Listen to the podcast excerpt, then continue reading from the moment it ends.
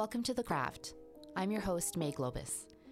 This podcast is a collection of intimate conversations on artistry, mastery, and life with talented, passionately curious creatives and entrepreneurs. Most are dear friends, some are those I've admired from afar.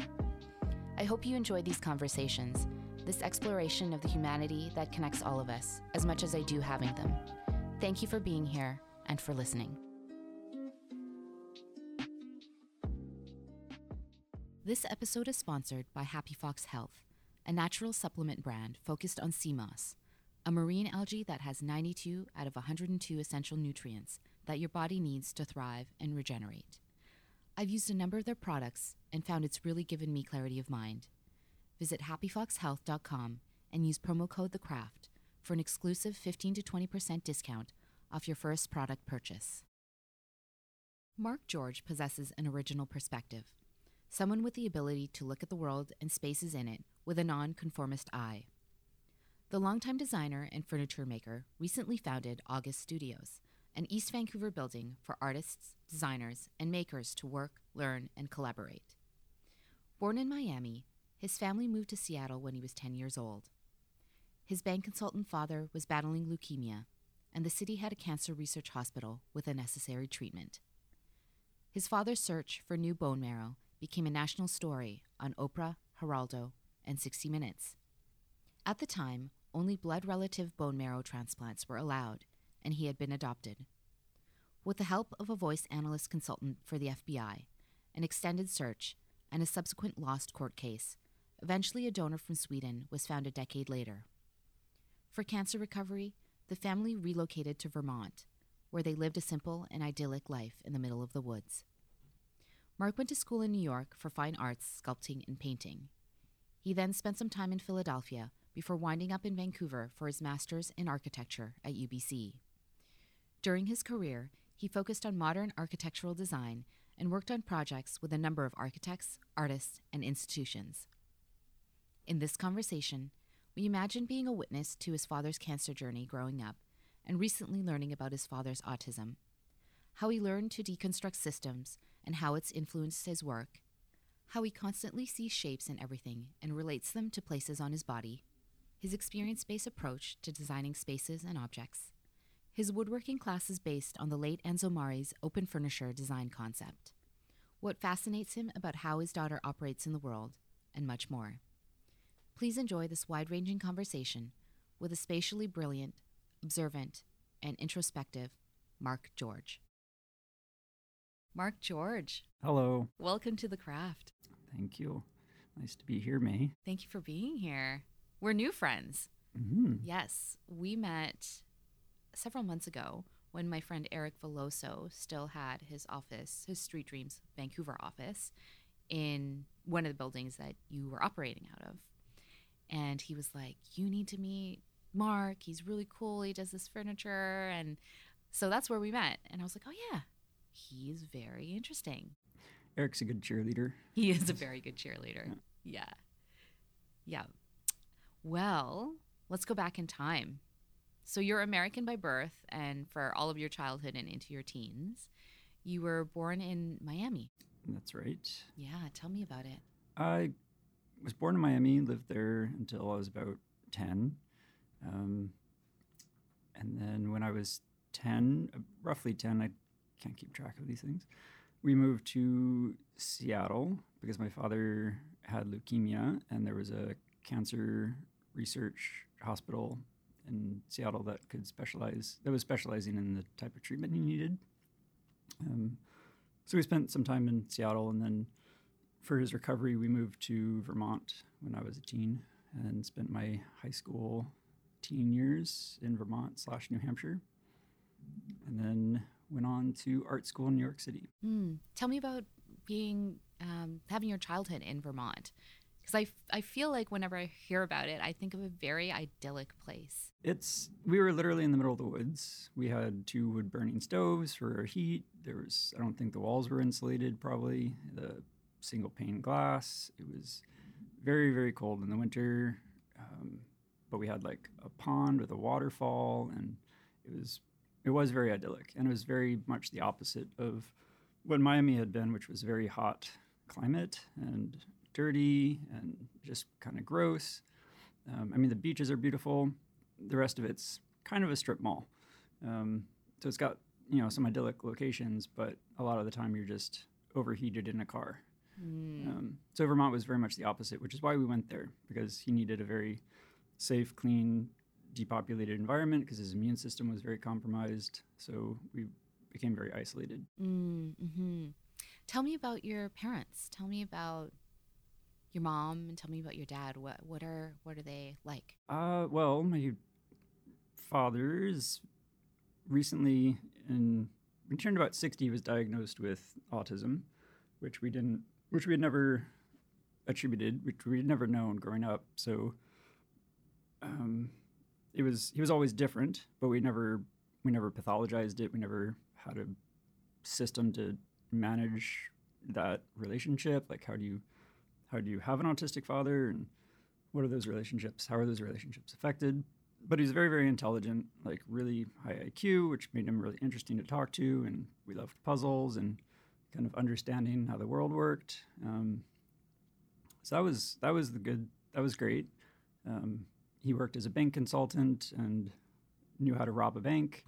Um, so I learned all these stories about like how to literally rob a bank and how to forge signatures or um, all kinds of stuff. So I, that was like fun. I liked learning about how to kind of sneak through, like deconstruct a system and take it apart and find ways to manipulate it, um, kind of like a puzzle. Um, and I think that's something that's always stuck with me um, that I got from him for sure. hmm If I remember too, when we were having our last chat as well, and you were talking about your dad's bone marrow transplant, um, you were saying that because he has had a donor, that the blood that would Right. create, yeah, I'd love Right. for you to talk about that because I was Right. so fascinated. So, my dad was adopted, um, and he was diagnosed with leukemia, which is bone marrow, which is um, cancer of the blood. And when I was a kid, they were trying to get his birth records released because they could only do a blood-related bone marrow transplant. Your your bone marrow is what makes your blood. So if they swap out your bone marrow, but a new bone marrow, your blood will be cancer-free. That's the idea. If your body doesn't reject it. So they could only do this from donors that were blood relatives at the time. So he went to court to get his birth records released. Um, this went on for a number of years.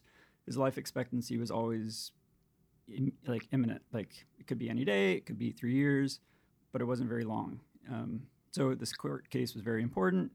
And in the 80s, identity politics and rights for adopted children were very hot topic. Um, and he wound up on Oprah and Geraldo, and 60 Minutes was doing an ongoing special about him. Um, he had book offers, movie offers. It's quite a big deal. Um, and it went on for a number of years with the court case.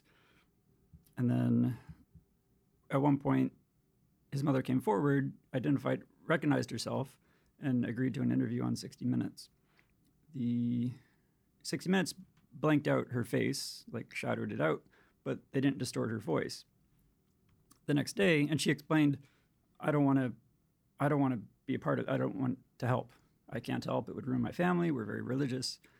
We can't i'm not going to come out and be i'm not going to participate the next day my father gets a phone call from a guy who's a voice analyst consultant for the fbi and that guy said based on her voice she lives within 50 miles of this town in oklahoma. Now that was you know it's surprising um, but it allowed them to narrow down they they used it to narrow down their search a little bit. And eventually a social service worker released leaked some information to my dad um, totally under the table not legitimate and she was in the town that that guy had identified um, so they found out his mother's name through the social service leak but that was it just her just her name no address. I guess there was that was about it. Um, but they managed to contact her through a lawyer, and then my mother somehow got a hold of her phone number and would call her up and say, pretend to be a friend and try to get her to mention other relatives' names in the conversation. Anything to make more connections to somebody that might be able to donate um, or be willing to donate. Um, but it didn't work out. Nothing happened, and he lost the court case. So it kind of that was it. They had no other recourse, and we just went on with our lives. And medicine kind of kept changing, and he didn't die. So the media kind of lost interest in him. He wasn't a martyr. Um, so we just kind of lived with it for another 10 years or so. And then 10 years later, they could do a non blood relative transplant. So he met, he, they found somebody who matched a matching donor that was in Sweden, I believe, or Switzerland, and on a military base. And a psychic my mother had gone to years before had said that there was going to be somebody blonde and in the military that was going to somehow be related to this. So she took that um, as a sign, you know, No something. kidding. My parents are very, you could say, very binary. My father is very analytical, very mathematical, great memory. My mother is very intuitive, much more creative. Like they're two very archetype personalities, um, contrasting. Mm-hmm, mm-hmm. Um, so I feel like I'm sort of a hybrid of those two. I got a lot of my artistic side from my mother. She was always refurbishing furniture, renovating houses, um, painting on furniture, just very free spirited and open. And my father was very technical and knew how to, he could build things, but he was an analyst and a um, engineering type. Mm-hmm, mm-hmm. So I'm somewhere, I'm some sort of amalgamation of the two. um, Yeah. Having gone on to fine art and then architecture. Yeah. Yeah. And I think it's so interesting um, that someone's body can produce, especially with the transplant, that it can produce blood that doesn't match the DNA of the other Right. parts of your body. Oh yes, yes. Yeah. So, so eventually they did find this donor, and the donor was a different blood type than my father, but that wasn't the most that wasn't the most critical thing. So my father actually changed. So your blood, your bone marrow is what produces your blood. It was somebody else's bone marrow, so it actually changed his blood type. Um, but additionally, the blood is produced on the DNA of the bone marrow. So, and the bone marrow is a different DNA. So his blood is actually a different DNA as well as a different blood type than the rest of his body. So he's got these two sets of DNA. If you take a tissue sample, it's different than a blood sample. Um, which I and then he works as an identity theft consultant, and he's adopted. So he's born with one name, has another name. He legally changed his name. So there's all this like mashing up of like who a person is, um, which I grew up with, and I think is really affects the way that I perceive the world and the way that I make art. And yeah, yeah. been a big influence. I I'm think. sure. Yeah. Huge influence. I mean, so much in, in your childhood shapes who you are and, and how you, you think and, and see the world for, for better or for worse, right? Um, but I'd love to know about you and what you were like as a, a child, and also, yeah, where your obviously your artistic sensibilities come from your your mom. But yeah, I'd love to know what that looked like for you as a child. Um, I mean, I was drawing all the time.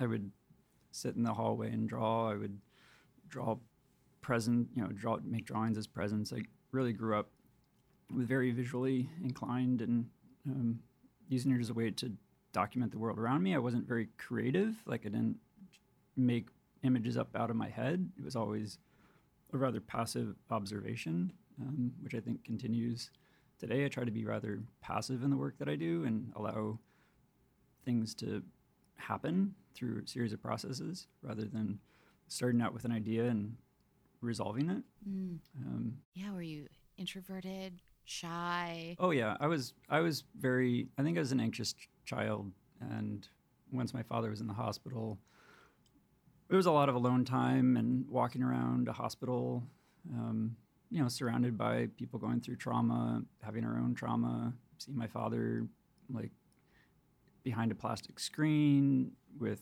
his hair being shaved. Like I shaved his head when he was going through chemo and radiation.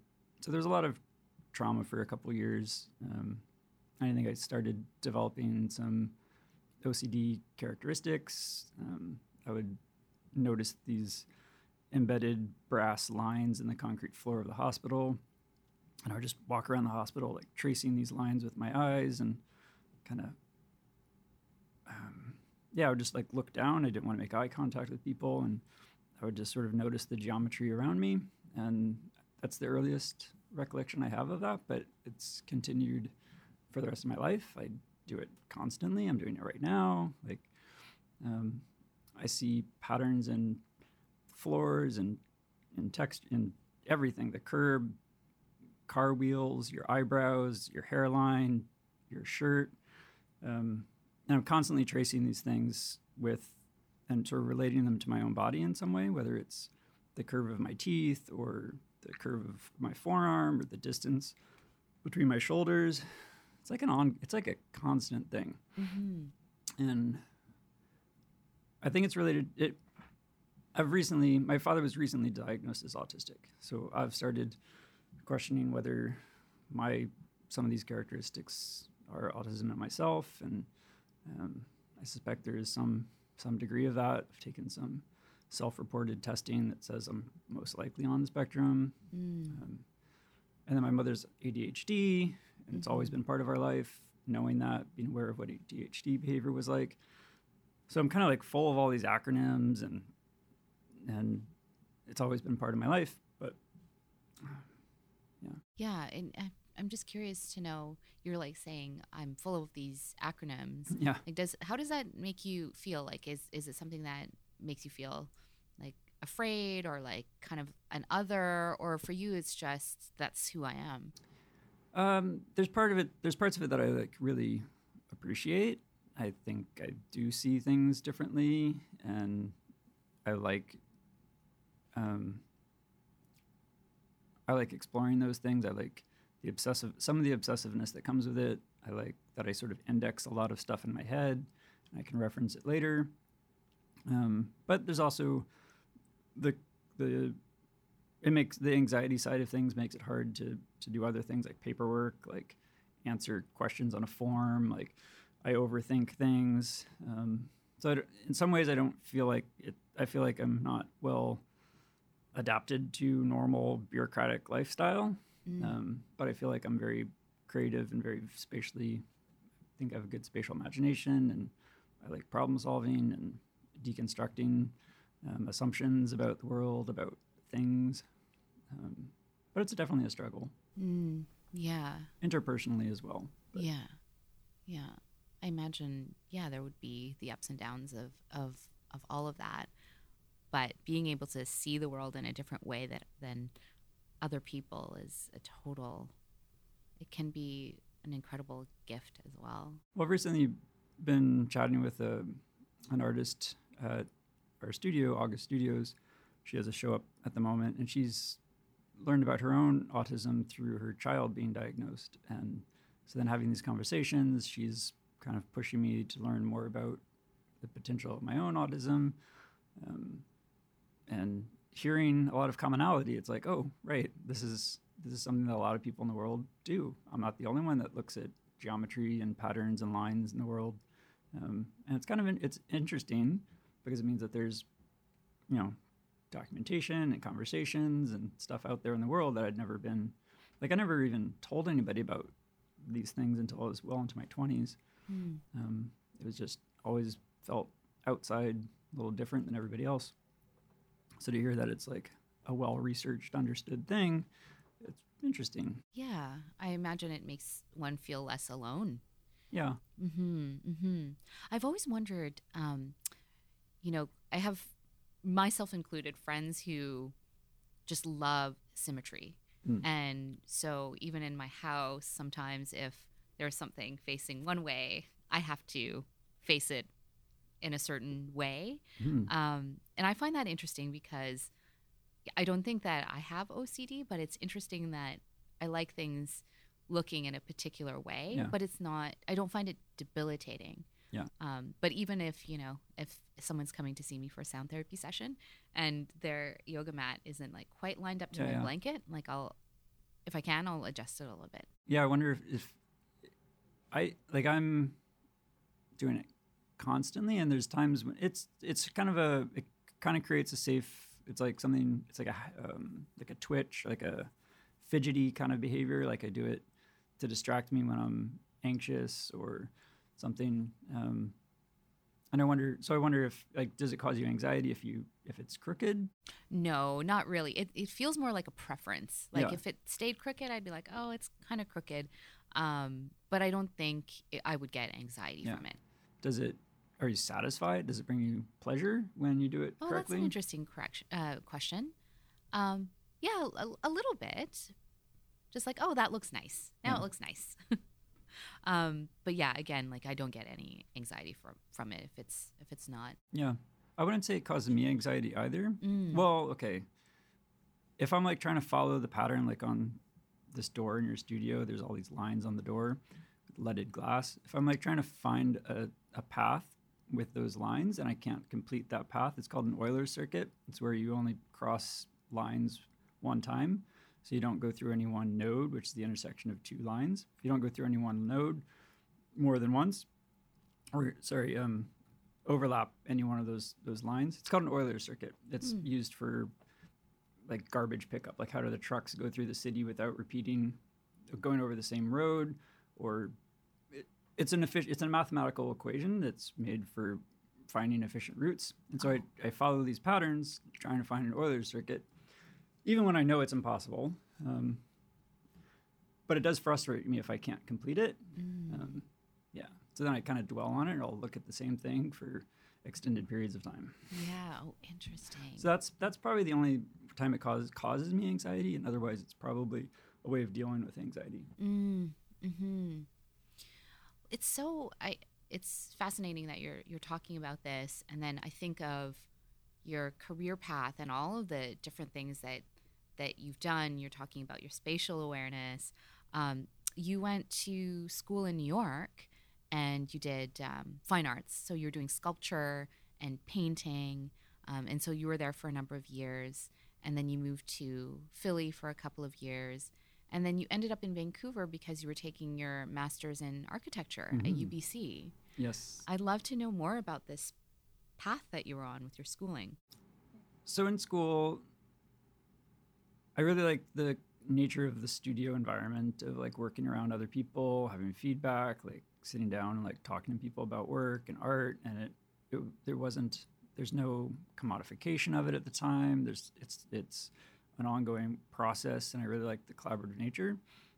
And I had a couple art shows outside of school, and it kind of felt like a party scene. Like we were all twenty something, and it just felt like it wasn't about the work. It wasn't about collaboration. It was really just like a, an excuse for people to get together.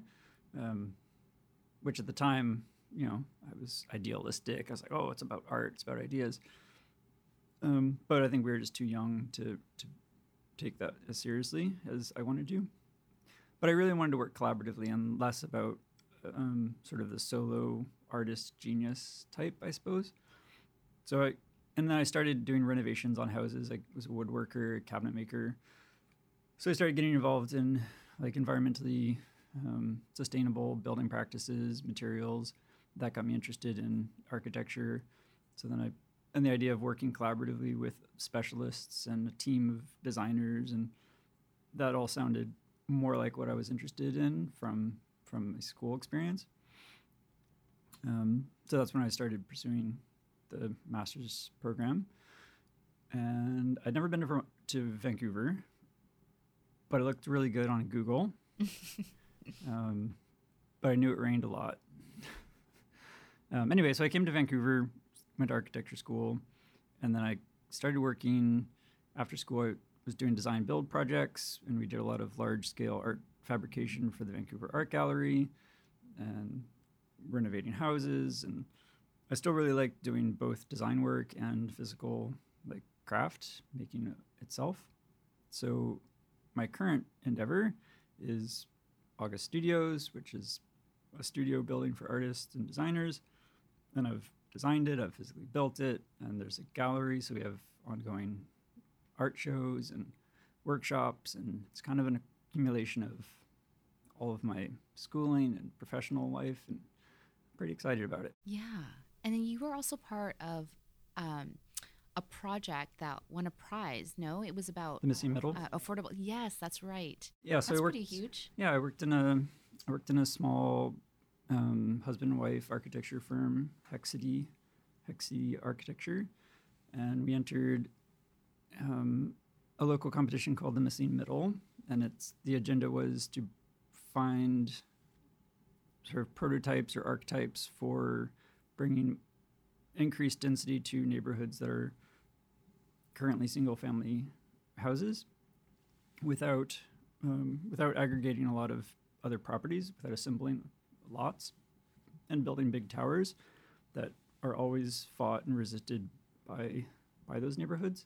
So trying to find something that would fit into those neighborhoods would be relatively welcome, but would increase the density and lower the cost of living in Vancouver. Um, so I entered this competition, and I spent quite a bit of time on it, and we wound up winning the competition, which is nice and validating. Um, and I think that conversation is really important for Vancouver, and the people that are continuing it are doing good work.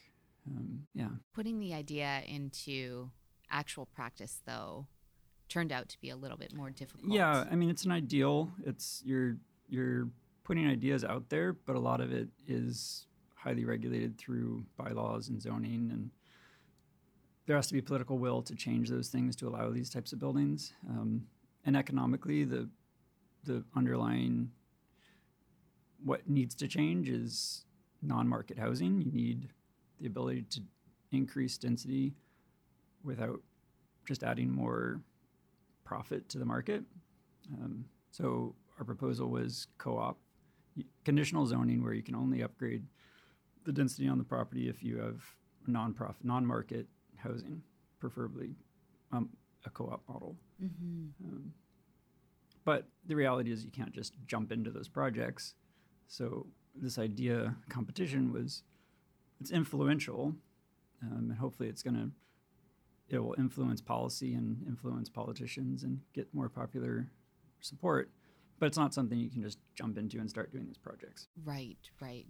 So when you say co-op, can you explain to listeners what that that means? And is it similar to how co-ops work in New York? Um, in New York, I'm not sure. So the the the the traditional model of a co-op in Canada, there were tens of thousands of co-ops being built um, for decades. It was a booming industry because the, the government invested in it. The government was giving long-term um, uh, mortgages. They were um, really supporting co-ops generally speaking, the idea is that the people who live in the building own the building as a member, um, and then they contribute to the maintenance and the. It's sort of like a strata, Like a strata. of sorts, but you're doing the physical work yourself. Um, you're agreeing to do lawn care and painting and just general maintenance, and everybody contributes as a community. And the co-ops that are long-standing in Vancouver do typically still work that way. Um, modern there are contemporary co-ops but they seem to be working quite differently. They hire outside maintenance companies they hire um, so it's it's the the profit the, the costs are often quite at par with market rates. Um, the other thing with traditional co-ops is they have design they they won't turn people away if they can't afford market rates or there's a subsidized portion of the building. Um, so it allows for more diverse occupants, um, income levels. Mm. But traditional, but modern co-ops are seemingly more and more um, corporatized. Mm. As so many things are. Yeah. Yeah. Yeah. And what, so you have August Studios now, and I've been to a couple of the art shows, and it's awesome.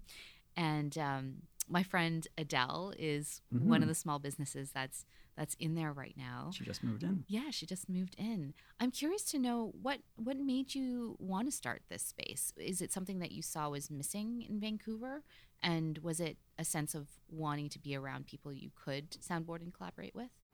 Yes. Um, it started partly because, well, largely because my partner at the time, Man Villanueva, was expanding her ceramic studio. So she had had a about 600 square foot studio, and it was growing quickly. So we we found a a building substantially bigger than what she needed at the time.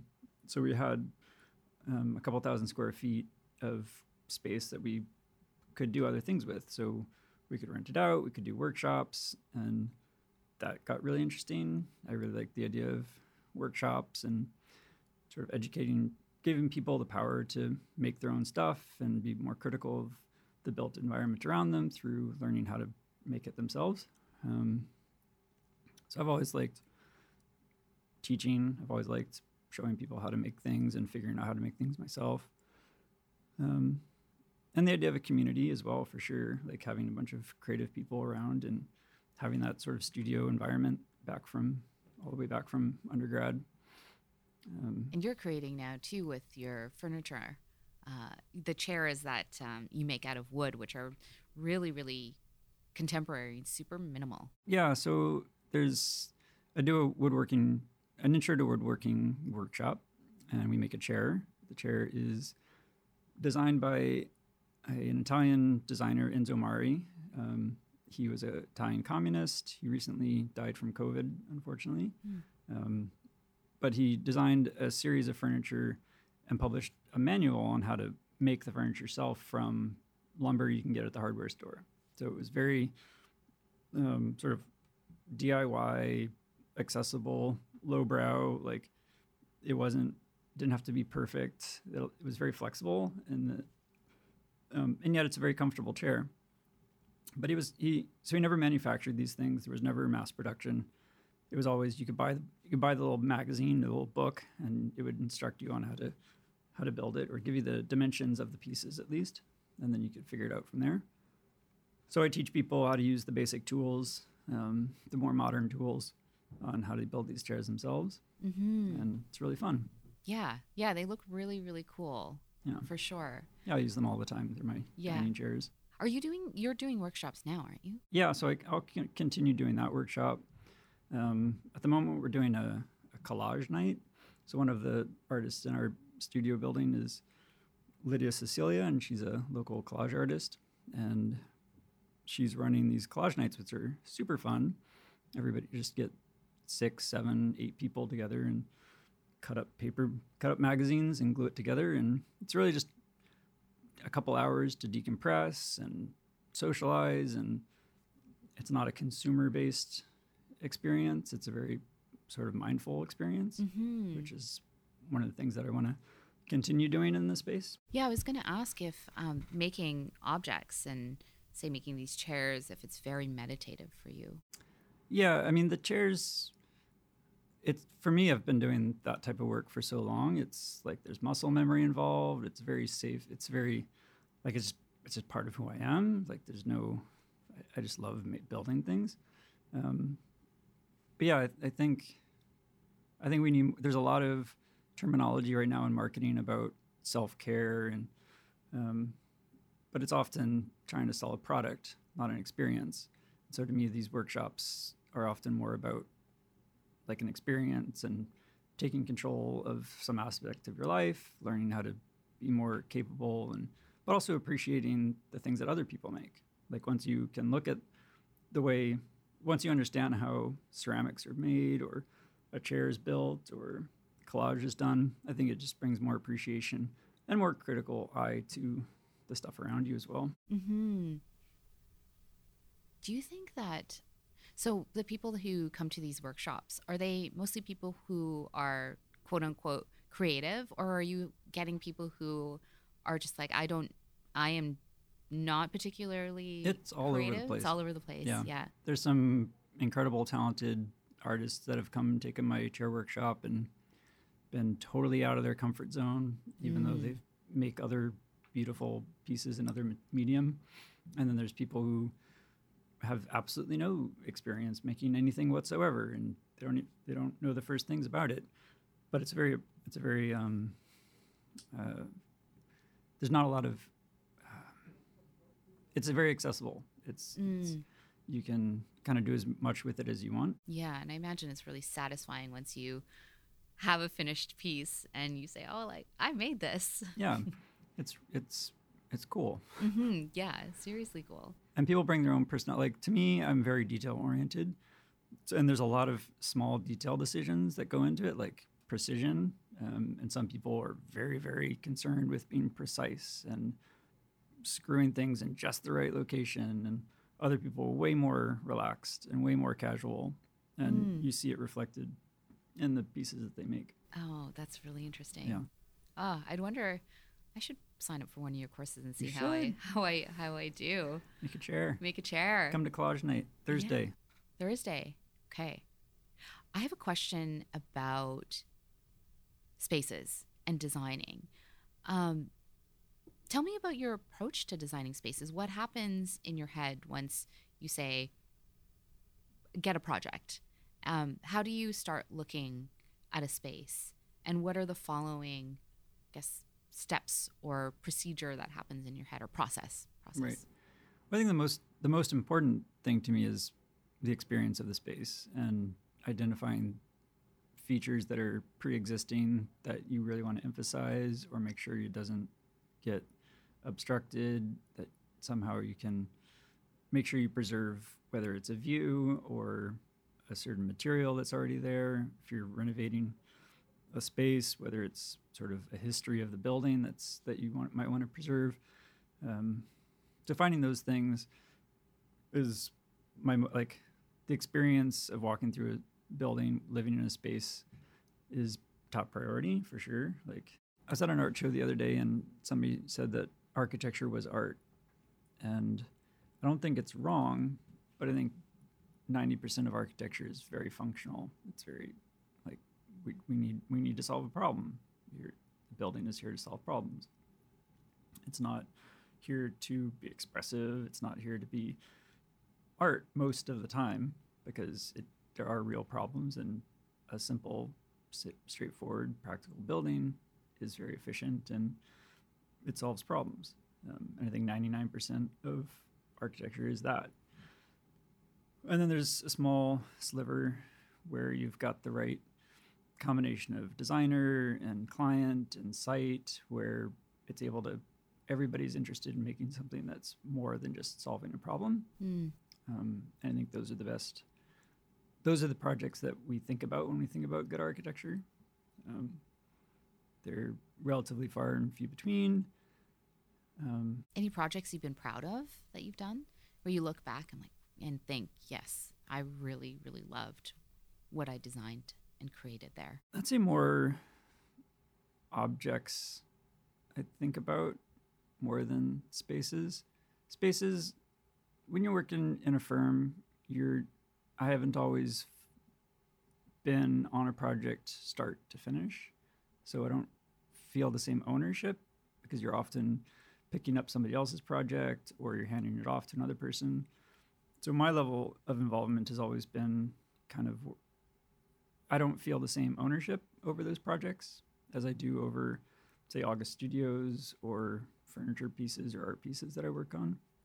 Um, and I think that's part of what's kind of leading me towards more towards the art world again is is that sense of like really having a connection to a project all the way through. Mm, hmm And when you're designing a space and designing an object, is your process for doing that different? Oh yeah, because you're you, you can you can be more absurd because you don't have as real you don't have as many compl- uh, compounding and complex problems to solve at the same time. So you can you know a, table can be quite ridiculous or impractical in a lot of ways, but you can live with it because you like it as a piece of art or you appreciate that it changes your behavior a little bit. You you can accommodate those things. Um, whereas in architecture, we we expect it to be to to be very, you know, it needs to function properly. Um, it can't leak. It can't you know be too delicate. It can't. Um, yeah, it's got to be accessible to a lot of different people. Whereas a piece of furniture or a piece of art, it can embrace the absurdity a lot more. Yeah. And yeah. I think having absurd experience is good. mm-hmm. So. Yeah, because it takes you out of your your head a little bit. Yeah, and it changes the way that you perceive other things. You can, you might become more, you know, you might. If, the more absurd experiences you have, the more you're going to see the world differently. Right. So a couple more questions. Um, and I really appreciate your time. What's uh, what's next for you? Any anything new that that you can share that's on the horizon for you? Um, I think I'm going to take more time to be making my own. I want to make a furniture line. I want to make a hundred dollar chair. I want to make. I just want to take more time to be making stuff on my own. Um, I've worked for other people a lot, whether it's a client or an architecture office or a furniture off furniture studio. Kind of want to put myself out there and see where that goes. Mm-hmm. But August is also really, um, it's definitely my love project right now. Like, and the community that is building around it and having these experiences, these workshops that aren't, that are involving new people and making more connections. I like, that's exciting to me. Yeah, yeah, that community connection always feels really good. Um, my second to oh, actually, third to, to last question. If you look back at your life, you know, all of the things that have happened and all of the things that you've been through, and with where you are right now, what are you most proud of in terms of how you've evolved as a human? Um, my daughter, of course. Um, I mean, seriously, too. Like I say that because you know I'm a parent. and You're supposed to be proud of your child, but like having a child's really makes me self-conscious. Like it makes me aware of like, oh, why? Who am I? Who am I? Who is she going to be? What is she going to get from me? How do we? Um, how are the things that happened to me as a child affected the way that I am as an adult? Um, and so seeing her grow up and seeing her, you know, the way that she treats people and um, has made me very aware of, you know, my responsibility to her. Um, yeah, it's pretty pretty cool. Mm-hmm. Well, that was actually my second to last question is what what fascinates you most about how your daughter observes the world and operates within it? Um, I think it's f- seeing our commonality, but then also being like allowing her to bring her own her own interests and like wondering like how does how do we who how do we become the people we are like where does when she brings something else that I know doesn't come from me or from her mother like where is that coming from like um, yeah I mean so much of me is so much of how I think about myself is in relation to who my parents were and what they went through and um, so yeah I just Love observing that about her. yeah it's pretty Mhm. it's pretty fun My final question that I ask everyone with what you do, what is it that you want to leave behind in the world? hmm. I mean I guess curiosity and interest in beautiful things. I mean I say things but it doesn't have to be physical things but I am very visual and object oriented um yeah I just want people to look at stuff I've made or stuff that they've made because of me and just understand things a little bit better, I guess, and be less judgmental. I think that's part of why I like the absurdity. Is like you introduce something that's against their conventions, against rational thought, and then they come to accept it and find beauty in it and love it. And I think what being non-judgmental does Mm-hmm. whether it's about experiences or about people or about opinions. I like that. I like that a lot. Mark, thank you. Thank you for your time. Thank you for sharing your your thoughts. I really appreciate it. Thank and you. yes, I look forward to more conversations in the future. Me too. Thank you. This is great. If you enjoyed that last conversation, be sure to check out more episodes The Craft on Spotify and guest photo galleries on the website at wearethecraft.com. Thanks again for listening.